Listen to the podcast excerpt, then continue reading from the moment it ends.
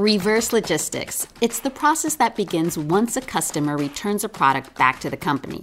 For people in the logistics industry, well, we know how much of a pain handling returns is, so time consuming and costly.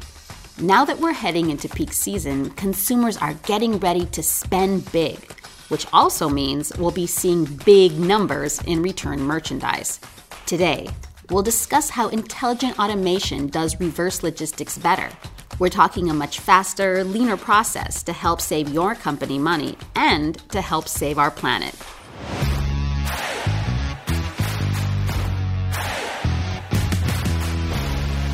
Hello, and welcome to Geek Speak, the logistics automation podcast. I'm Sarah Gomez, host of the podcast and social media manager here at Geek Plus.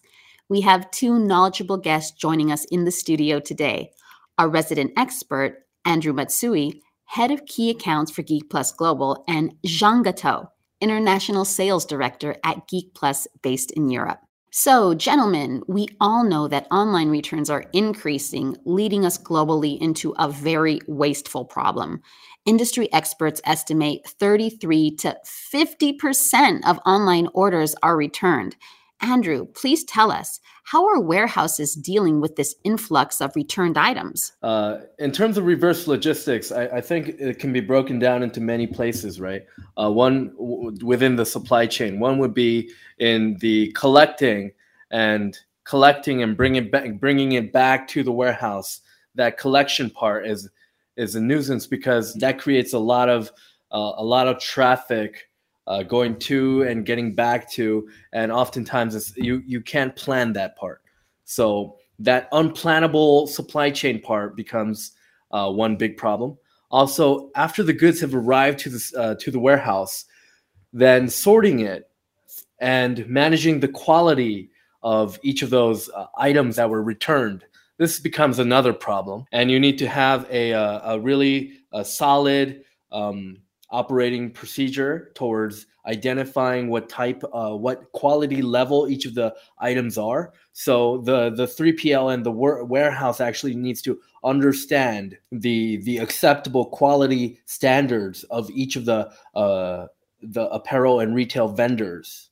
So that becomes another big part of the operation. And then after that, you need to put it back into the inventory and uh, re- and make it make put it back into the sales cycle where it can be re- repurposed for different variety of uh, of operations, such as reselling towards um, as as the active inventory, or else uh, otherwise re- reselling it into the secondary markets as reused items, or to put it reverse it farther back into the supply chain for uh, repurposing it as material or ingredients towards new uh, new material that new new products breaking it down into fibers or uh, plastic or whatever and to reusing it. So putting it reversing it returning it further back that's another uh, problem in itself as well. Uh, when we talk about reverse logistics i think we can break it down into multiple aspects. And uh, for each part of the supply chain i think there needs to be a solution that for each part and um, I, I, think you know that's that's the main point. So I, I guess and the work heaviest workload would come in the warehouse, John. Um, if you have any thoughts towards that. Yeah, the whole purpose uh, of the system, uh, the goods to man uh, solution, mobile shelf solution, is for the operators to get the shelves inside the shelf, many locations, empty locations, so that operators that just need to pick in in the case the SKUs, scan the product with an RFID reader and place the SKUs inside the empty locations inside shelves. And this is really fast. Um, it could be very uh, efficient. It can boost any warehouse by eight the productivity. There are two options: set up a specific area for returns management inside the warehouse customers already occupy, or Second option, create dedicated reverse logistic warehouse.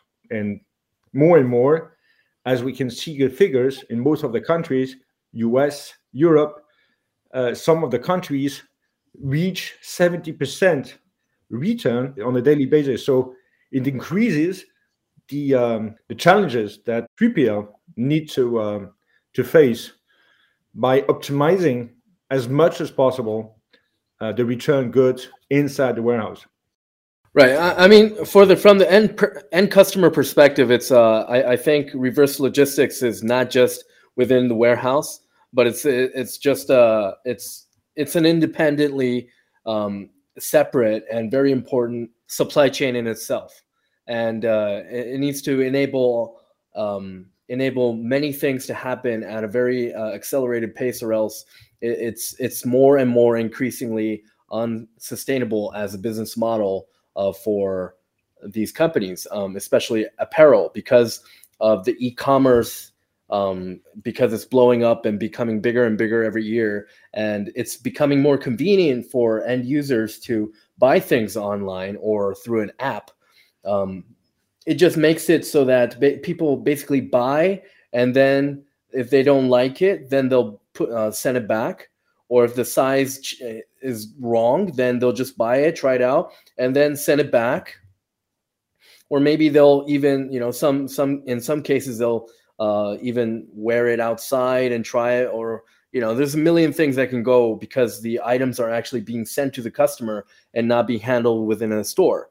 So this uh, this reverse logistics, these items coming back, re- reversing uh, the the flow of supply chains. It's it's becoming more and more of a of a headache and and a cost center, I think, um, uh, for many companies. But I, I, think what what's interesting um, that is that these days more and more uh, companies are actually regarding these returns and the reverse logistics as not a cost center, but accepting it as part of their um, part of their sales cycle and part of their ecosystem, and actually u- utilizing it for a more um, sophisticated business model with e-commerce incorporated. And and to help that, I think 3PL's um, efforts towards making this much more of a smoother and um, and faster process is pivotal uh, pivotal in, in, the development of this. Um, I, think, like for instance, like a, uh, a, an example, a good example would be the automobile industry. Even a regular person would understand that we don't throw away cars in like a you know in a landfill. We, we there is a very sophisticated reverse logistics going on already already made for automobiles where we bring that um, unused or broken car back to a factory. We break it apart and take out the parts that we can be used, uh, use it for secondary markets, or even uh, use it as a scrap metal. And uh, this is and this is um this is because we have already worked on building this kind of a supply chain. And as we move forward, we would need to start doing this more and more uh, for uh, for clothing and for plastic and a- anything that's on the market right now. And, and, by doing this, I think this this can contribute a lot to the 3R or the sustainability movement that's been going on in the industry quite for some time. Uh, many companies are very conscious of their carbon footprint, as well as sourcing their materials and etc. through from very sustainable and um, eco-friendly means. And um, doing this uh, reverse logistics and and mastering it actually cr- uh, creates uh, a backward uh, flow of materials and ingredients that can be used in the production of new products. Uh, so essentially, uh, companies, uh, big companies, don't need to source their materials from forests to do this anymore. They they they actually have their own factory that actually produces metal, uh, fibers, plastic, etc. And and also to reduce the overall carbon footprint of that company. So all in all, I think it's now is the moment where everything is just falling into place and everything is clicking into that uh, that equation. Although I do admit that we cannot actually automate everything in the reverse pr- process because um, much of it needs still needs a lot of human intervention in terms of smelling the the clothing, touching the clothing, checking the quality. These still is a human, a very much a human process. But um, apart from this, I think uh, what you just said, John, uh, in terms of automating the process, will actually speed up the not only the process itself, but also the accuracy and and and the handling quality service level of these uh, warehousing uh, the warehouse step. Uh, so I think that's very beneficial. So, Jean, this question is for you. Compared to a traditional system, does an automated system help speed up the process for reverse logistics? Traditionally, um, operators they sort it by SKUs, by um, by fast movers, slow movers SKUs, uh, and they have their own process. But mainly, they try they walk between 16, 17 kilometers per per, per, per day, uh, which is really uh, a, a, lot. And it's and and they need as well sometimes to um, to carry heavy uh, packages from one one place to another, um, and and now where we're switching to a fully automated or half automated solution, we uh, we provide improvements, uh, ergonomy, uh, ergonomics improvements inside the warehouse for operators to get better uh, work conditions. And as per the efficiency, uh, the replenishment inside the storage locations, well, it could be bins, uh, storage location shelves, um, uh, any kind of systems or, or boxes that, that we, you can find, or even pallets. It's, uh, yeah, the, the system, the main systems uh, that we can see more and more on the market are goods to man solutions where operators don't need to run anymore. They need it f- before to go to the uh, products and to pick them where the uh, SKUs were stored. Now the SKUs are coming to the operators to be picked. Um, so it makes it um, less painful for operators I would say that Geek Plus solution is basically uh, a, a, more flexible version of what you would see, what you what people have seen in the industry until now. Um, more or less, what we're doing is the same. We're handling things on a tote level, or a rack level, or a box, or a, item level. These things don't really change. They will never change in the next hundred years. But uh, what we are changing is the flexibility and the versatility, the dynamicness of of this operation.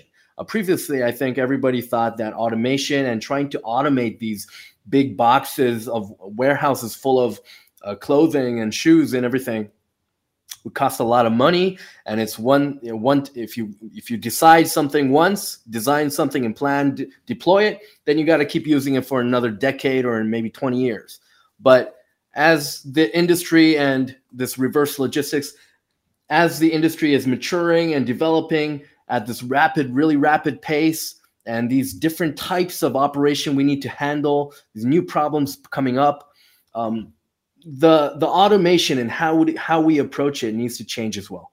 And from that perspective, Geek Plus is a very flexible uh, flexible uh, solution where we offer a variety of handling uh, handling units. We can do totes, we can do pieces, we can do boxes and pallets. And the the good thing about Geek Plus is that we are able to kind of consolidate that under one system and and one algorithm so that you don't have to relearn the process just because you have a different handling unit in one warehouse you might be doing pallets when one, another you might be doing totes but essentially the system and the algorithm the way that you need to approach these uh, robotics is basically the same because it's under one software so that's the good thing about uh, Geek Plus. And in our solution, I think what we do is we make it so that uh, the inbound process is very easy. Um, previously, in manual labor, you had to actually sort it out into different categories, different SKU levels, and SKU types, and batches and lots and everything. But now you just put it in, you dump it into the robot system, and when you when you pick it, when you do the picking process, the algorithm uh, I actually identifies which item is in which location and tells the operator where to pick from. So uh, basically, it's doing the sorting at the output level, the outbound picking level, instead of the put, put away part. Right. So it's actually dispersing the the the load of reverse logistics, um, not just into uh, not just focusing into the inbound process, but diversifying, dispersing it across all of the uh, all of the flow, doing it both in inbound and outbound so that the load becomes lighter and you don't need to spend too much time. Also, it's uh, heavily supported by the AI aspect.